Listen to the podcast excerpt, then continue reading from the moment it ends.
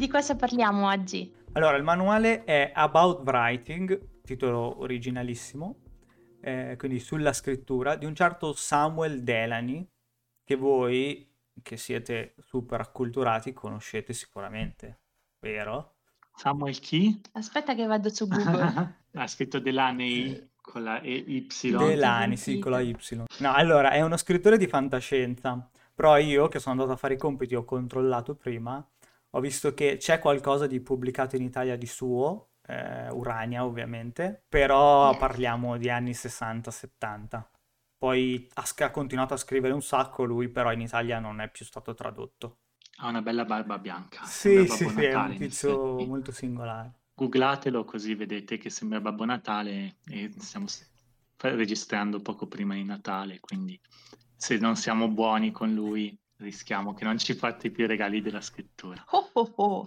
Allora, è uno scrittore, ma è anche un critico letterario ed è anche un glottoteta. Sapete cos'è il glottoteta, vero? Ho eh, fatto quattro moduli quello... di glottologia linguistica all'università e non ne ho idea. È quello che viene dopo glotto gamma, glotto eta, glotto teta. Ok, io picchio Beppe Roncari in diretta. Detto proprio facile facile, eh, sono i tizi che si inventano le, i linguaggi. Ah. Quindi, per esempio, Tolkien, quando si è inventato l'elfico, vestiva eh, gli abiti del glottoteta. Allora, eh, iniziamo con eh, una frase lapidaria che però secondo me può dare adito a parecchie considerazioni. In che lingua? Era in inglese, ma l'ho tradotto in italiano per voi. Banale. Banale, poteva essere elfico. Dunque, Vai. è impossibile scrivere una storia migliore della miglior storia che hai letto nei 3-6 mesi prima di iniziare il tuo manoscritto. Quindi autostima. Lui, lui la, la, dice come una verità assoluta. Cioè, è così, boh. Secondo la sua esperienza è questo. Volevo sapere cosa ne pensate voi. Riecheggia una frase del Vangelo: Nessun allievo è più grande del maestro, ma un buon allievo potrà essere bravo come il suo maestro. Quindi la citi perché sei d'accordo? Eh, no, non ha alcun senso, perché ovviamente se mm, tu sei uno scrittore minimamente decente, negli ultimi sei mesi hai, letto solo schifezze, comunque magari andrai a pescare almeno un po' più indietro. Ah, io invece sono, mi ci ritrovo nei periodi in cui scrivo, comunque io continuo a leggere, no? Varia roba. E mentre leggo mi capita spesso di dire, cavolo, questa frase è magnifica, perché io non scrivo così bene? Oh, non scriverò mai qualcosa di altrettanto buono. E però questa cosa eh, la, la prendi come una motivazione o ti fa scoraggiare? Tutte e due le cose allo stesso tempo. Eh. Che poi andando avanti, il signor Samuel approfondisce la questione e parla proprio del fatto che se, se, noi leggiamo sia cose buone sia cose scritte male, in modo costante, possiamo attingere da tutte e due, diciamo una un po' come ispirazione e l'altra come cose da non ah, fare. Quindi entrambe contribuiscono a farci scrivere un pochettino meglio. Ovviamente se si legge in maniera... Vai Beppe. Quando mi schiarisco la voce è perché abbiamo un contributo dal pubblico, dal pubblico a casa, che ci ha mandato un aforisma. Tristo è l'allievo che non supera lo maestro, Leonardo da Vinci. Grazie pubblico. Sì, potrebbe essere triste, è vero? No, tristo. Tristo, scusa. Tristo vuol dire cattivo, catti- incapace. Ah, sei proprio cattivo. cattivo se non riesci a farlo. Cioè cattivo nel senso che non buono a incompetente, pessimo. incompetente. ah ok ok. ok. È un pessimo allievo chi non supera il maestro. Vabbè.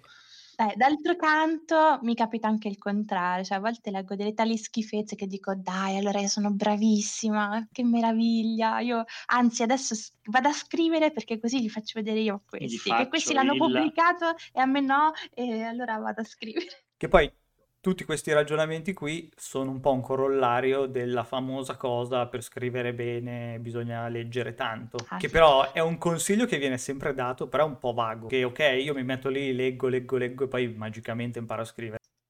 Molti sostengono che non, non serve fare corsi, non serve studiare scrittura, basta leggere. Non basta. Però... In realtà puoi studiare da solo, nel senso che poi ragio- studio altro non è che ragionamento su quello che incontri, quindi non è che serve il corso per forza, ma serve il ragionamento, quello sì, perché la riflessione sulle cose permette di identificare gli errori o le cose che funzionano. E poi, cioè, comunque servono entrambe le cose, leggere tanto, classici, le ultime uscite, articoli, saggistica, eccetera, però anche sicuramente la, la- la teoria serve saperla, assolutamente. Infatti nel manuale si parla di lettura analitica, quindi leggere ma Mm. sempre stando attenti in realtà a cogliere alcune cose, a cap- carpire i segreti, eccetera. Una volta, prima di studiare narratologia, eccetera, eh, mi leggevo il libro, mi piaceva o meno, ma non sapevo perché. Per cui era una fruizione totalmente no, inconsapevole, da puro spettatore. E mano a mano che uno studia, eh, comunque mh, scopre un po' dietro le tendine, die- dietro lo- il, il palcoscenico cosa c'è, mi capita di apprezzare in modo più tecnico, cioè dico: "Ah, che bella gestione del punto di vista", oppure: "Ah, ehm, guarda questo che si è inventato, no, guarda come ha rigirato, che ne so, il il topos", eccetera. Per cui diventa una più consapevole, ma secondo me si può sempre comunque godere della lettura anche in modo tecnico e analitico, come dici Mm. tu. Poi c'è da fare una considerazione puramente da un punto di matematica, è assolutamente impossibile che si scriva bene come o meno di quello che si è appena letto. Se fosse così la letteratura andrebbe a peggiorare continuamente, perché al massimo ci sarebbe qualcosa di buono che si è letto in sei mesi, poi puoi farlo o pari o peggio, e poi quindi generi cose o pari o peggio che vengono lette da altri che generano cose o pari o peggio, ma non ci sarà mai miglioramento, andrà inesorabilmente a rotolare giù come una valanga. Molto analitica questa considerazione. È così. E su un altro fronte bisogna dire che se parliamo di creatività, quindi inventare qualcosa di nuovo che non è quello che hai letto, per una cosa di lavoro ci hanno fatto un intervento che mi è piaciuto, era di marketing, ma che diceva che quando si inventa qualcosa di nuovo, un nuovo prodotto, può essere anche un nuovo prodotto libero, ci sono poche operazioni di base che possono essere fatte, che sono quelle della matematica. O si sottrae qualcosa creando qualcosa di nuovo, o si aggiunge qualcosa, o si dividono i pezzi, o si moltiplicano esempio classico, la bicicletta. Tu togli le ruote e dici, ah, adesso è meno che una bicicletta. No, è una ciclette. Oppure aggiungi una ruota in più, un'altra sella, è un tandem. E così via. Esistono dei romanzi così ora che mi ci fai pensare.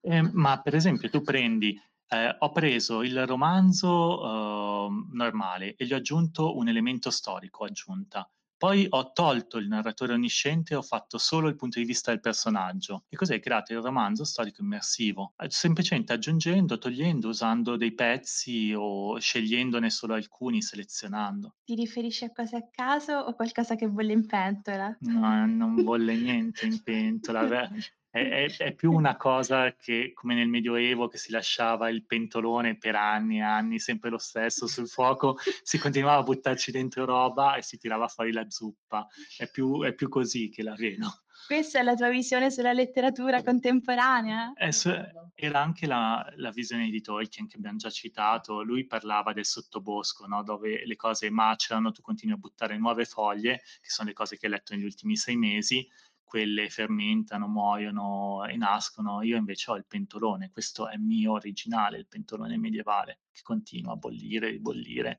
Questa è la mente creativa. Era originale nel 1300 magari. No, c'è una mescolata. Vabbè, stiamo divagando un po'. Di che parlavamo? Beh, eh, direi che questa cosa sulla lettura eh, può esaurirsi qua. È già degenerato. Lo stufato letterario. Come la zuppa Ci ha letteraria. stufato. Infatti, quando, quando frequenti magari un, un genere in particolare, non so, la fantascienza, no? E ci sono i lettori, quelli nuovi, arrivati, che sono entusiasti di tutte le uscite, di tutte le novità, e quelli che invece si lamentano di tutto perché qualunque cosa loro l'hanno già letta, l'hanno già vista, L'hanno già è tutta la solita zuppa letteraria. Io sono di quelli che si lamentano sempre. Vabbè, eh, Beppe, tu hai parlato di punti di vista, mi ricollego subito col punto 2, Mm. in cui l'autore del, del manuale si chiede da quale punto di vista dovresti raccontare la storia che hai scelto di raccontare e si risponde facendo una citazione dall'allievo, una, un allievo di Joyce, tale James Blish, ovvero da quale punto di vista dovresti raccontare la tua storia? Dal punto di vista di chi soffre di più nella storia. Bello. Poverino. Dovresti chiederti chi è che soffre di più nella storia?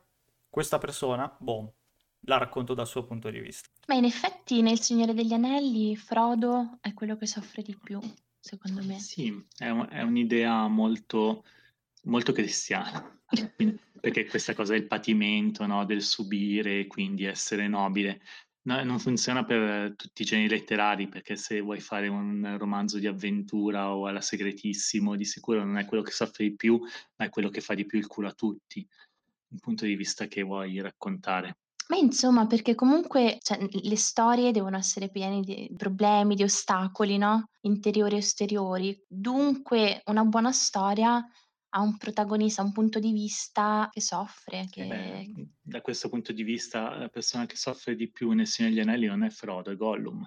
Sarebbe interessante raccontarlo dal suo punto di vista. Magari lui è felice di strisciare nel fango e, e di saltare addosso alla gente e staccargli le dita a morsi. Ma io so- sono parzialmente d'accordo, cioè è giusto che il protagonista, il portatore del punto di vista invece che il portatore dell'anello, il portatore del punto di vista non è detto che poi sia il protagonista della storia, anzi ci sono tantissime storie che vengono narrate da un eh, personaggio secondario perché può introdurre il mondo, Come Sherlock Holmes. come Sherlock Holmes che viene narrata da Watson, e di, di sicuro non è Watson quello che soffre di più, e il punto di vista è il suo. Però nei gialli in realtà l'investigatore non è, mai, non è quasi mai quello che soffre di più. Quindi forse E, il- e sì, lì è un po' una parentesi. È vero. è il thriller quello dove l'investigatore soffre. Perché stemi vittima. Forse può cambiare proprio a seconda del genere letterario, non lo so, non, non credo che sia quello che soffre di più, dovrebbe essere quello più interessante.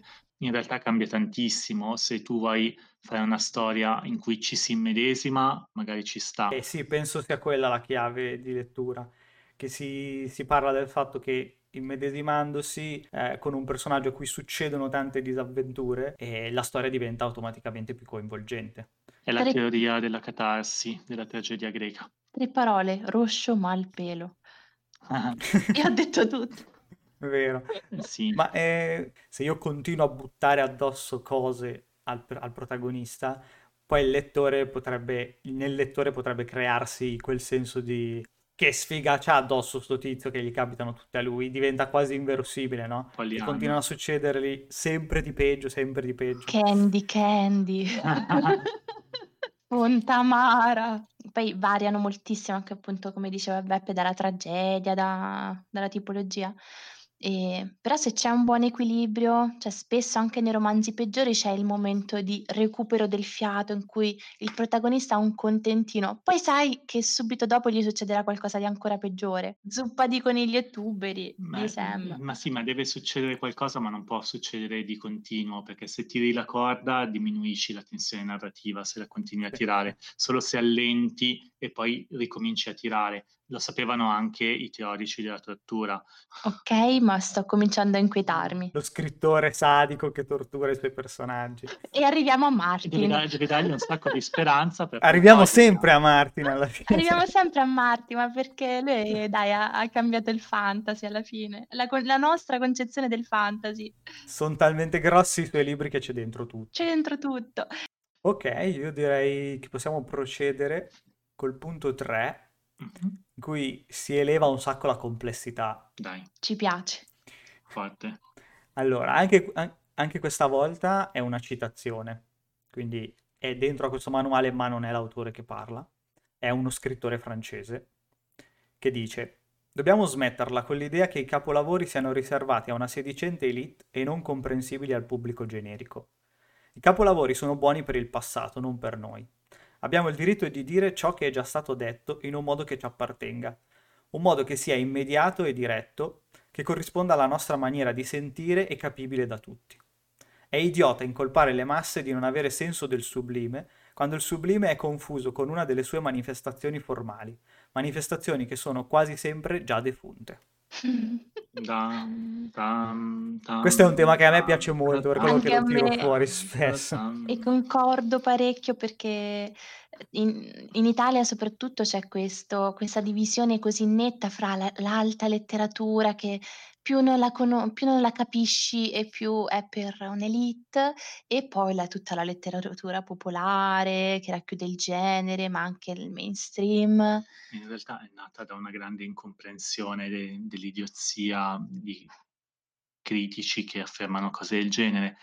Gran parte della letteratura antica, sublime, è incomprensibile perché è scritta in un'altra lingua, una lingua che non esiste più. Quella di Dante non è la nostra lingua, quella dell'Orlando Furioso non è la nostra lingua. Ormai sono molto lontane. Shakespeare stesso, per un inglese di oggi, non è fa- facilmente comprensibile. Però tutti quelli che hai citato per il loro tempo erano gli Stephen King, nel senso Esatto. erano quelli che usa- decidevano di usare un linguaggio più comprensibile da- dal loro pubblico, quindi usando il volgare nel caso di Mm. Dante, eccetera, Giusto? per comunicare in modo più, più diretto a un pubblico più largo. Immediato. Sì, sì. Poi secondo me si va da... eh, ci sono due opposti estremi, ovvero quello appunto dei critici, dei- degli alti premi letterari, eccetera, e poi quello del, eh, delle 50 sfumature di grigio, de- di questi invece dell'opposto esatto, cioè voglio fare la cosa più commerciale possibile per farci soldi, non, non mi importa di veicolare messaggi profondi, eccetera, basta che venda, basta che sia un successo di pubblico. Io non mi ritrovo in nessuna delle due cose. A me piace il fatto che sottintenda che ci siano più concezioni del sublime. Quindi è vero che c'è un sublime formale, come dice lui, che può essere quello dei grandi classici, però dire che quello è l'unico e tutti gli altri nei loro vari campi non possono raggiungere il sublime è sbagliato. Mm. Mm-mm. Quindi il fantasy non è un genere letterario che può essere considerato elevato. Invece, se io uso la concezione che è espressa in questa frase, posso dire che nel campo del fantasy ci sono alcuni autori che hanno tirato fuori dei capolavori nel loro contesto. già il fatto di usare il termine sublime lo porta lontano dall'uomo comune, perché non- il sublime è un termine apposta elevato, incomprensibile. Ma cosa vuol dire sublime? Vuol dire solo il molto bello. Cioè, questo Sì, romanzo è esatto. sublime. Già una persona che si esprime così ha la puzza sotto il naso. Nessuno parlando come mangia userebbe sublime. Era un francese, era un francese Eh, quello della citazione. No, ma perché sublime si usava, Signor Artaud. nell'Ottocento si usava, ma era un termine di uso comune. Mentre oggi non è un termine di uso comune. Tu lo useresti? No, no, eh, sto sublimando le mie... Ma tu sei del aspettative. 1800. Beh, ma, no, ma tu, Beppe, hai un background molto classico, o almeno vedo che tiri fuori spesso citazioni da- da- dai vari... Sì, Quindi... Beh, ma perché ho avuto la fortuna di studiare, ma è stato da- davvero, prima che riesci ad apprezzare i classici, eh, devi farti un po' le ossa e quindi non è piacevole, è questo uno dei gravi problemi. È difficile entrare in quel mondo, è difficile introdurti, capire veramente, leggere in modo fluido la Divina Commedia, è difficile, devi spaccarti un po' la testa sopra e vale la pena perché poi ci sono dei tesori letterari nascosti, ma è difficile. eh, e quindi io capisco chi non vuole approcciarsi, se la letteratura vuole essere anche evasione, anche svago, anche divertimento, è difficile dire per divertirmi mi vado a leggere la Gerusalemme liberata, è davvero difficile. Tutta vita. Eh, però eh, ci sono queste occasioni che vengono date mh, per dire dal fatto che esca una serie TV ispirata, diciamo, rifanno Sandokan. Quando è uscito Sandokan? È uscito Sandokan, allora c'è stata un sacco di gente che è andata a leggersi i libri di Salgari, perché c'è stato un adattamento che ha riportato più vicino e ha fatto nascere il desiderio di andare alle fonti, di conoscerle. Io ho giocato un videogioco del Signore degli Anelli in inglese quan- tantissimi anni fa, un, un vecchissimo roleplay game, eh, ed era, io non sapevo l'inglese, ma il gioco era talmente bello che ho imparato l'inglese, poi ho usato l'inglese per leggermi in lingua originale Tolkien. E ora lavori per Cambridge. E ora lavoro per Cambridge. Vedi che i videogiochi fanno bene? Eh, sì, però ci sono stati tanti passaggi per arrivare a, a questo risultato. Tu vedi una, una nuova attualizzazione del um, eh, Marco Polo, beh, quella tipo la serie televisiva, e dici vado a leggermi il milione, che è incomprensibile per, it- per l'italiano medio contemporaneo.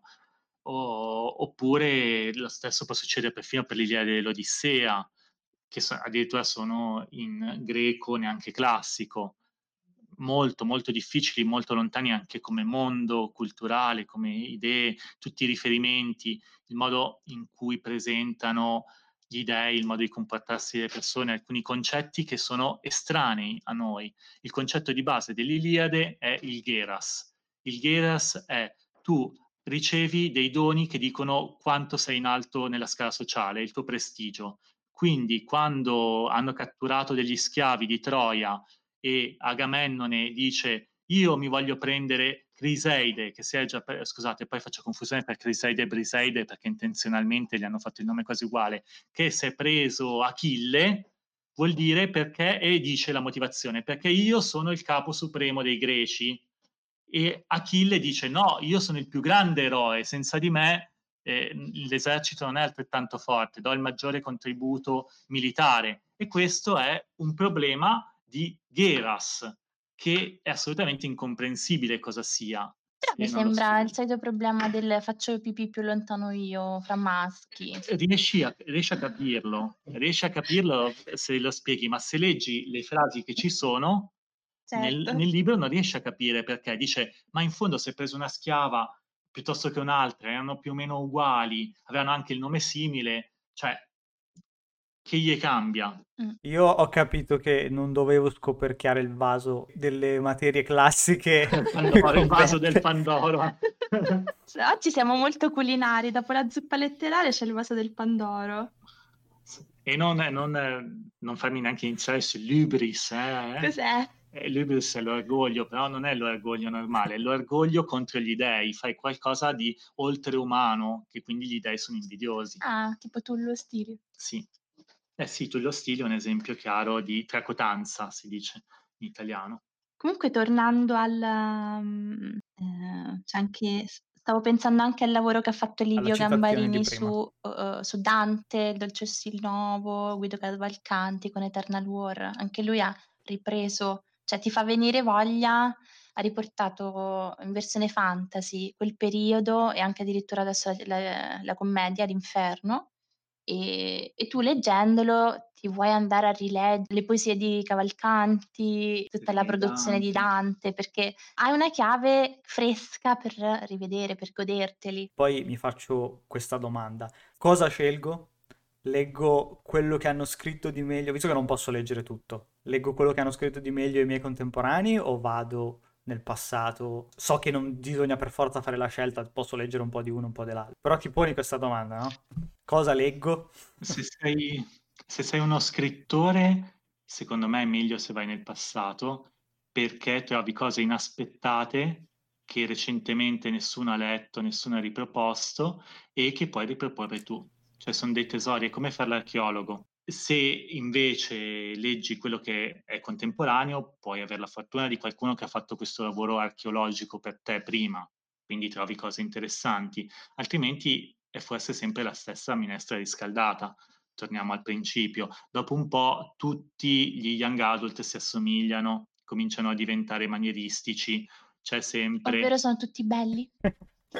Perché dici c'è sempre la ragazza, il triangolo, il triangolo amoroso, la ragazza in difficoltà con qualche tipo di sovrannaturale che può essere A, vampiri, B, licantropi, C, eh, di futuro distopico, eh, D, controllo della mente. F4 vampiro. Sì, dopo un po' può, può generare quell'effetto di già letto, già visto. Però secondo me è importante anche per, per uno scrittore o tenere un po' d'occhio le novità del del settore, cioè non è che ti puoi leggere tutto, però vedere anche quello che fanno gli altri, perché se no tu pensi di aver fatto la super cosa innovativa, bellissima, originale, è uscita un mese fa in America e tu non lo sai, e e l'edito Lesbian lo Space. esatto, lo mandi a agli editori che ti dicono: "Sì, vabbè, ehm, grazie, ci potevi pensà qualche mese Ma fa". forse un approccio interessante potrebbe essere quello di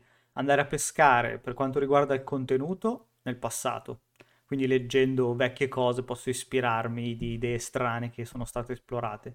E invece per lo stile più cose contemporanee, moderne e quindi comunicare quelle cose che ho scoperto, i tesori di cui parlava Beppe, però in un modo più adatto ai nostri giorni. No? Sto bilanciamento. Geniale, vedo già un meme qua.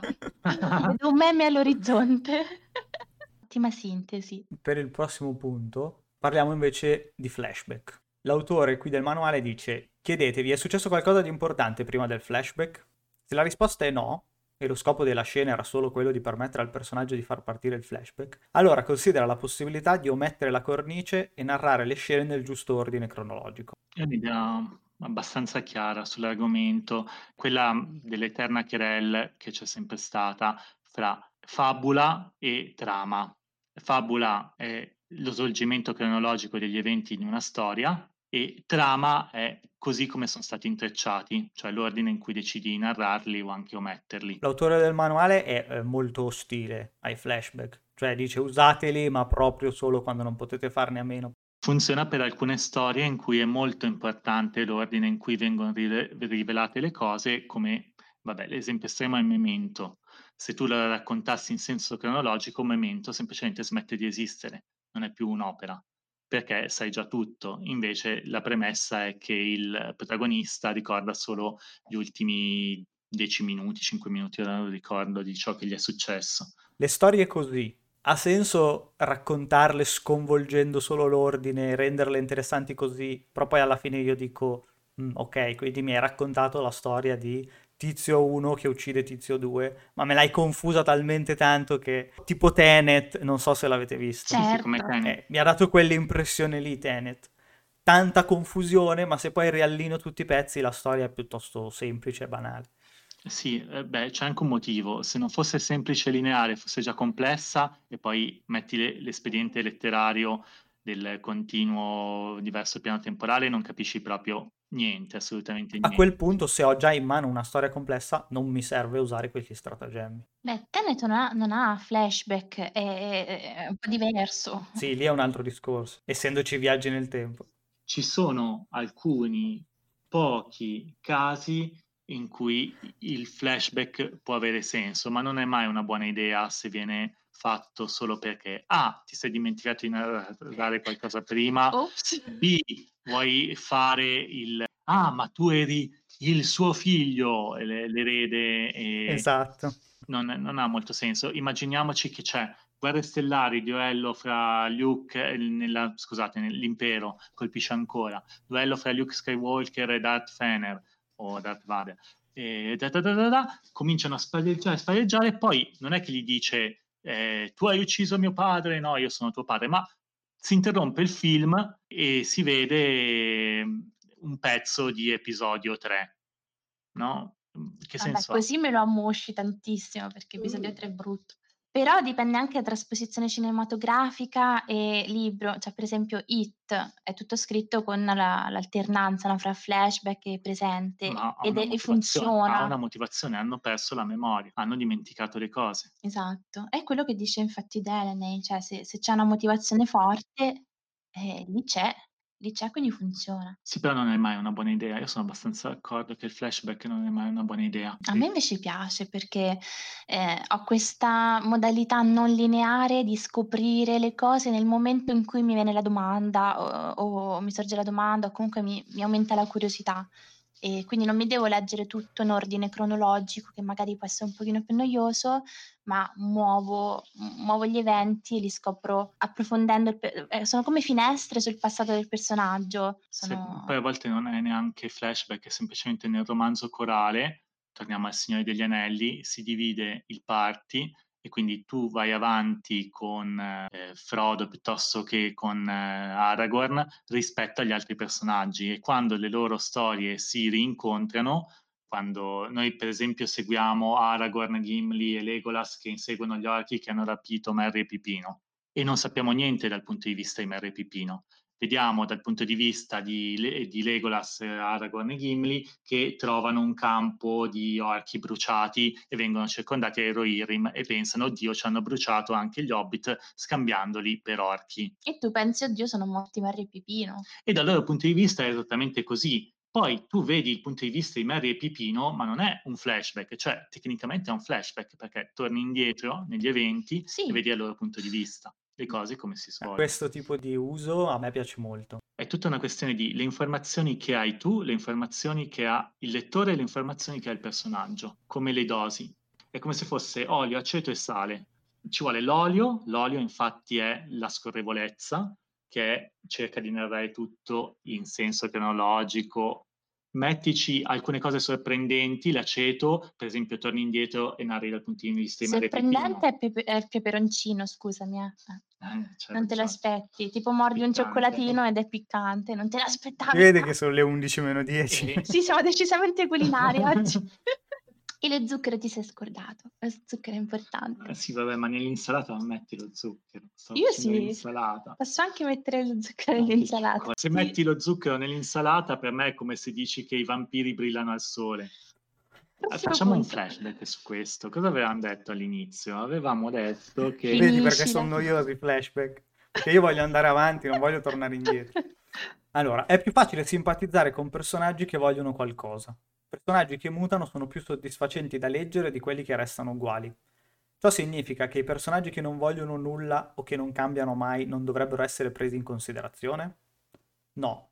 Significa che lo scrittore dovrà faticare di più se vuole tenere alto l'interesse riguardo a questo tipo di personaggi. Sì. Vero, non c'è niente da dire, ha ragione.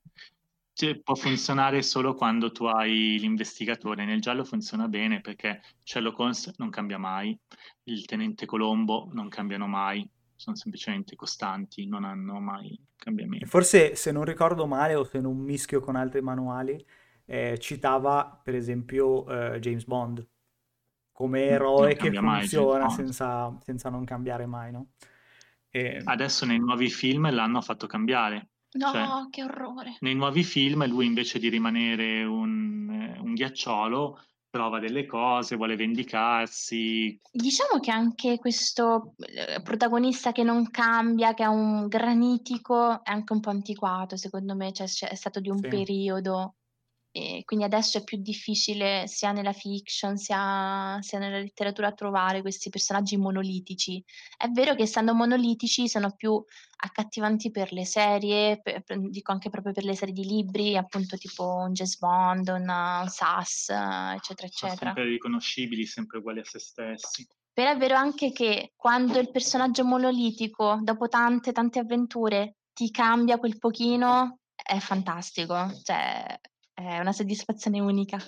Però l'eroe moderno in effetti cambia, lo dicevi sempre tu, no, Beppe, che sì. eh, il protagonista è quello che ha il maggior, arco di trasformazione. Infatti il consiglio è sempre quello, concentratevi sull'arco di trasformazione del personaggio, eccetera. E se una persona lo prende troppo alla lettera, potrebbe dire, ah ok, allora è impossibile usare un personaggio che è per esempio malvagio all'inizio e continua ad essere malvagio e non fa l'arco di redenzione per esempio no? Ah, no. può diventare più malvagio sono belli anche i malvagi che cambiano ma che comunque poi scelgono la cosa negativa puoi farlo ma sappi che sarà molto più difficile da gestire perché il personaggio non avrà il, il vantaggio di, di affrontare un arco che è sempre una cosa interessante da vedere dovrai inventarti altri modi per tenere alta l'attenzione, però puoi farlo. Quindi se sei all'inizio, magari ti conviene stare sul classico e andare verso l'arco di trasformazione. Se ti senti più padrone, più capace, allora... Storia uguale cambiamento, sono sinonimi in tutti i sensi. Se non c'è stato cambiamento, non c'è storia. Ah, ti racconto cosa è successo, poi non è successo niente, cosa ti racconto? Il principio... ci sono libri così, eh? Sì, ma il principio per cui probabilmente sono nate le storie è che è successo qualcosa ed è interessante per il modo, magari per gli alieni no, però per l'essere umano, per come siamo fatti noi, è interessante il cambiamento. Se non c'è cambiamento non c'è storia, se non c'è storia non c'è narrazione. poi la letteratura italiana contemporanea e neanche non contemporanea è piena di storie con protagonisti passivi ai quali non succede niente, cioè capitano cose ma non succedono e loro rimangono sempre uguali e passivi. Eh, che noia. C'è qualche caso un po' diverso.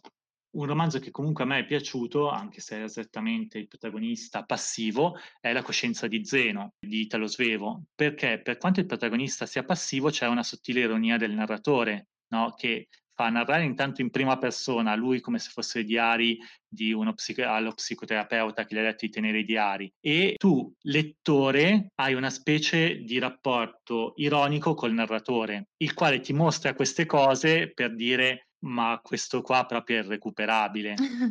E, e, quindi questo è anche divertente, è anche bello perché dice ah l'ultima sigaretta e poi, e poi me ne sono fumato un'altra. Eh, come diceva Daniele, cioè consapevole della norma la rompi. E poi riesci a tirarci fuori qualcosa di buono. Esatto, poi prendi un altro romanzo senza un'idea di Italo Svevo, Senilità, dove esattamente c'è una protagonista donna, l'Angiolone, un, un protagonista maschio che non mi ricordo come si chiama, al quale non succede assolutamente nulla e non c'è... un vizio. Ed è assolutamente un romanzo vuoto che ha un titolo perfetto perché senilità ti fa proprio venire la voglia di non leggerlo. È come la cognizione del dolore di Gadda. Sono cose che ti vuoi leggere per farti male perché non hanno scopo, non hanno senso, non okay. hanno trasformazione, non succede niente. Recentemente sono diventata curatrice di una collana, Odissea Wonderland, e ho a che fare molto più di prima con esordienti che mi mandano i loro manoscritti e il problema più grande è che non succede nulla, cioè io leggo un capitolo, 2, 3 e non son tutte chiacchiere, son è tutto infodump e se tu lo riassumi quel capitolo, cosa è successo? Nulla. È lo scrittore che si sta prendendo il tempo per conoscere lui stesso la storia. Esatto. Però poi non, non si è preoccupato di rimuovere quel pezzo che è servito a lui magari, mm. però non, non ha iniziato a raccontare la storia. È il modo più facile per scrivere questo, cioè io inizio a scrivere, Butto giù butto giù, è facilissimo perché io ti racconto, mando avanti le mie idee così in modo un po' come viene ed è piacevolissimo da scrivere, ok? Non c'è fatica. Per cui, ah, che bello, ho scritto tantissimo, sono andata avanti come un treno, ok. Ma la scrittura buona è faticosa. Sai che la lingua è proprio bella perché butto giù le cose non le esprimo, sembrano proprio delle metafore perfette. Tu immaginati di buttare giù le olive dall'albero, però non hai fatto ancora l'olio, non le hai spremute o le arance, no? E invece esattamente la cosa buona è l'olio o la spremuta d'arancia, che poi ci vuole il lavoro sulle cose che hai buttato giù. Ora ho ancora più fame, maledizione. A difesa degli esordienti che fanno questo errore che dicevi tu, Flavia, sì. secondo me deriva anche dal fatto che in parecchi libri editi e anche di autori noti ci sono parti così. È vero. quindi tu, esordiente, ti senti scusato perché dici: Ho letto ieri il libro del signor eh, Terry Brooks, eh, non è un certo. nome a caso, che vende centinaia di migliaia di copie, eppure lui fa un sacco di digressioni e di parti che potresti tagliare tranquillamente via, non cambierebbe nulla. È vero. Quindi ti senti autorizzato a farlo anche tu. Certo, ma anche tante cose che fa Stephen King. Stephen King ha la rara capacità di sproloquiare, ma rendere interessanti anche gli sproloqui, spesso, quasi sempre. Per cui se tu non hai questo rarissimo dono, meglio che eviti. E non lo fare. Oppure se sei convinto di averlo ma non ce l'hai, sei come un ubriaco che è convinto di saper fare il rap al karaoke. Questa è una citazione da How I Met Your sì. Mother. Ah, ok. Il sesto punto. Vai. Idealmente tutte le informazioni della trama dovrebbero contribuire alla realizzazione del personaggio e tutte le informazioni sul personaggio dovrebbero far avanzare la trama. Se per rendere il personaggio reale ci serve presentare la sua famiglia, sarebbe bene che la sua famiglia prenda parte alla storia.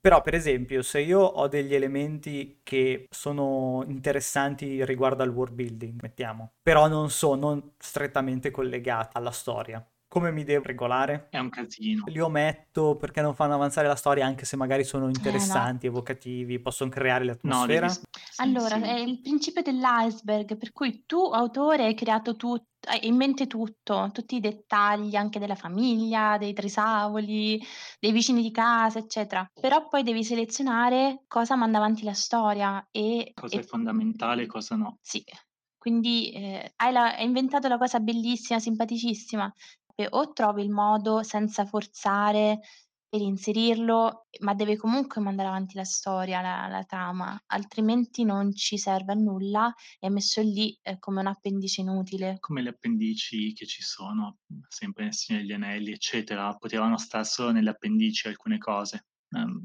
e già Mh. ne ha me ne ha buttate dentro sugli Hobbit un sacco che ci saremmo risparmiati sui primi capitoli. Ehm, è difficile, è molto difficile soprattutto per un mondo fantasy, soprattutto per un mondo dove c'è tanto world building.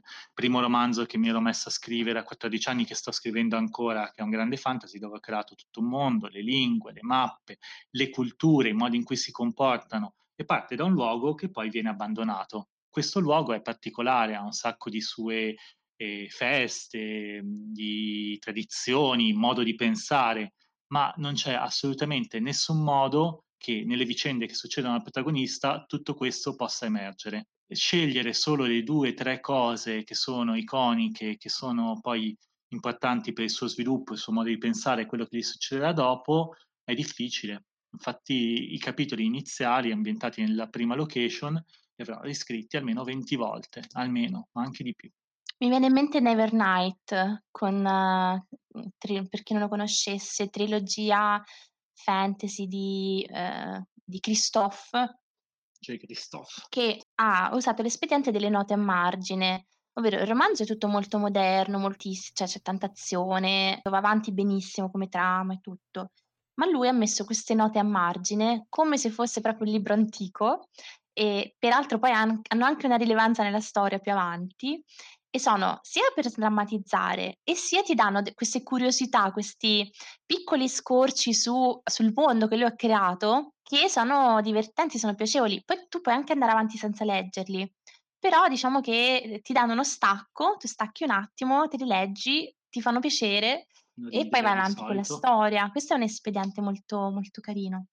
Ehm, oppure questo fatto di mettere comunque questi dettagli, eccetera, eccetera, può funzionare se sei hai il carisma di un Douglas Adams, quindi Guida galattica per autostoppisti, tutto narrato in modo super onnisciente, Anche là ti l'enciclopedia racconta esterna, la guida galattica. sì, ti racconta in continuazione aneddoti, che ne so, sui già già trapartiti del pianeta X, sono i primi, ehm, hanno tipo quant'era 30 30 bracci, sono Primi a inventare la bomboletta spray prima della ruota. hanno inventato il deodorante prima della ruota. Sono cavolate che lui ti dice, narratore, viene davanti, te lo dice, ma è come un cabarettista Eh, se no se no ti ritrovi a fare come il Manzoni o come Hugo, che dicono: "È iniziata la peste di Milano" e voi vi chiederete: "Ma cos'era la peste di Milano?" Tac! Capitolo solo senza protagonisti, storico, Ah. solo diversione storica sulla peste di Milano.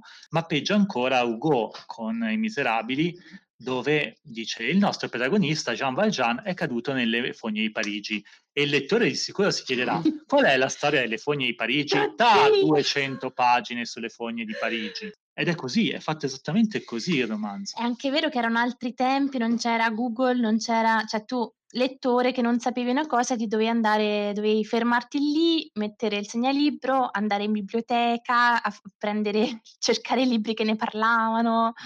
Ehm, adesso diciamo che se il lettore non conosce una cosa o va avanti e cerca spera di scoprirla tramite la trama, oppure apre Google, 5 minuti e qualcosa lo sa. Sai, de dei mondi molto complessi alcune cose son fondamentali, altre no per la storia. Prendiamo Un mago di terramare di Earthsea di Ursula Le Guin, la questione dei nomi è fondamentale, Sì, perché i nomi sono certo. la magia. I veri nomi delle cose ti danno potere, quindi in un incantesimo tu devi nominare la cosa usando il suo vero nome. Perciò tutti i personaggi hanno nomi nascosti, perché altrimenti, che siano maghi o che siano persone semplici, potrebbero essere soggetti a incantesimi. Il rivelare il nome vuol dire il massimo della fiducia.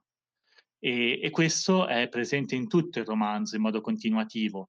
Piccola digressione, Ursula Le Guin ha beh, non ha proprio inventato le scuole di magia, però ha ha sì, sicuramente la sua è la prima vera prima importante scuola di magia del fantasy e anche cioè Paolini, Christopher Paolini ha ha assolutamente Hogwarts. scopiazzato o comunque è è identico alla questione della vera lingua della magia, è proprio identica. Io ho letto prima Chris la saga di mhmm, di Aragorn, dicevo: "Ah, bello, bello, bello." Poi ho letto la Le Guin e ho fatto: "Ma aspetta" Flashback, aveva rubato cose nella storia presentandole come sue, come originali. Poi D'altronde la Le Guin la cosa dei veri nomi l'aveva presa, non so, dai Maori, dall'ebraico, dall'ebraico, dalla dalla cabala, sì. Ma magari non l'ha neanche copiata Paolini, semplicemente ha avuto la stessa idea. No, ha copiato. Beh, è il classico mi sono lasciato ispirare da, mettiamola così. Chi è che diceva scrivere e rubare? Eh sì, Pullman, mi appunto. pare.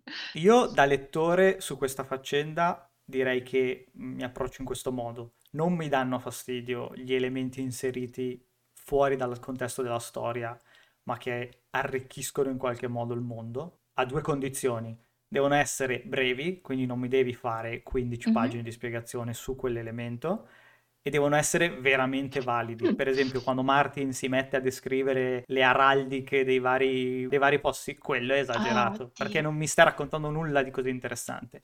Se invece ti sei inventato, che ne so, come funziona la biologia di una strana creatura del tuo mondo ed è una cosa super affascinante, mi sta bene che me la racconti. Dovresti fare in modo che, come in Alien, eh, lo feriscono e ah, è uscito l'acido! Così è successo durante la storia, però non hai detto, ah, questa è una creatura il cui sangue è fatto Assolutamente, io cioè, davo per scontato che si evitano gli spiegoni. Quello lo stavo già per scontato. Me lo puoi inserire come elemento della storia in una parentesi, però a patto che rispetti queste due condizioni qua. Ma poi dovresti sempre mostrarlo in un luogo dove uccidono tutti quelli che arrivano dall'esterno, può essere anche nel Witcher, la foresta lì delle Driadi, Mm. devi far vedere che a qualcuno succede che ammazzano, perché se arriva il protagonista e lui è l'unico che non viene ucciso e viene lasciato entrare, se non c'è il contrasto con tutti gli altri che sono stati uccisi, tu non capisci più niente, quel luogo non esiste, non esiste secondo il principio, ah, è eccezionale che il protagonista sia entrato perché tutti gli altri venivano uccisi. E succede anche nella storia infinita, eh, quando Atreyu eh, sta davanti agli oracoli, c'è prima un cavaliere che passa e viene fulminato, viene, viene disintegrato dagli oracoli. Allora lui arriva e tu sai che assolutamente può morire in quel modo, anzi è molto probabile che muoia nello stesso modo, e poi lui è l'eccezione. Però hai, eh, non è che è arrivato il narratore e ti ha detto, raccontato quel nessuno riusciva in quel luogo, eh. Hai manda- il- il- lo scrittore ha mandato. mandato un- avanti un poveraccio, così tu l'hai Io credo visto. che quello sia un miglioramento del film, mentre Sì, nel romanzo sì. era sbagliato. Penso di c'era. sì. Ma io l'ho letto diverse volte, però questo Il romanzo era sbagliato, gli sceneggiatori hanno migliorato mettendo l'elemento del cavaliere che viene ucciso alle Sfingi. Va bene, ehm, direi che abbiamo blaterato abbastanza, cosa ne dite? Yes, A me non sembrava abbastanza, il mi maiale, adesso lo cuociamo. No, e ve- per i vegani il tofu. Abbiamo sviscerato il tofu. Eh, ringraziamo chi ci ha ascoltato fino a qui. Grazie a tutti Grazie a di, tutti. di seguire i nostri Grazie a. Daniele Scrittomante e a Flavia. E vabbè, Vi salutiamo e alla prossima puntata. ciao! Ciao ciao!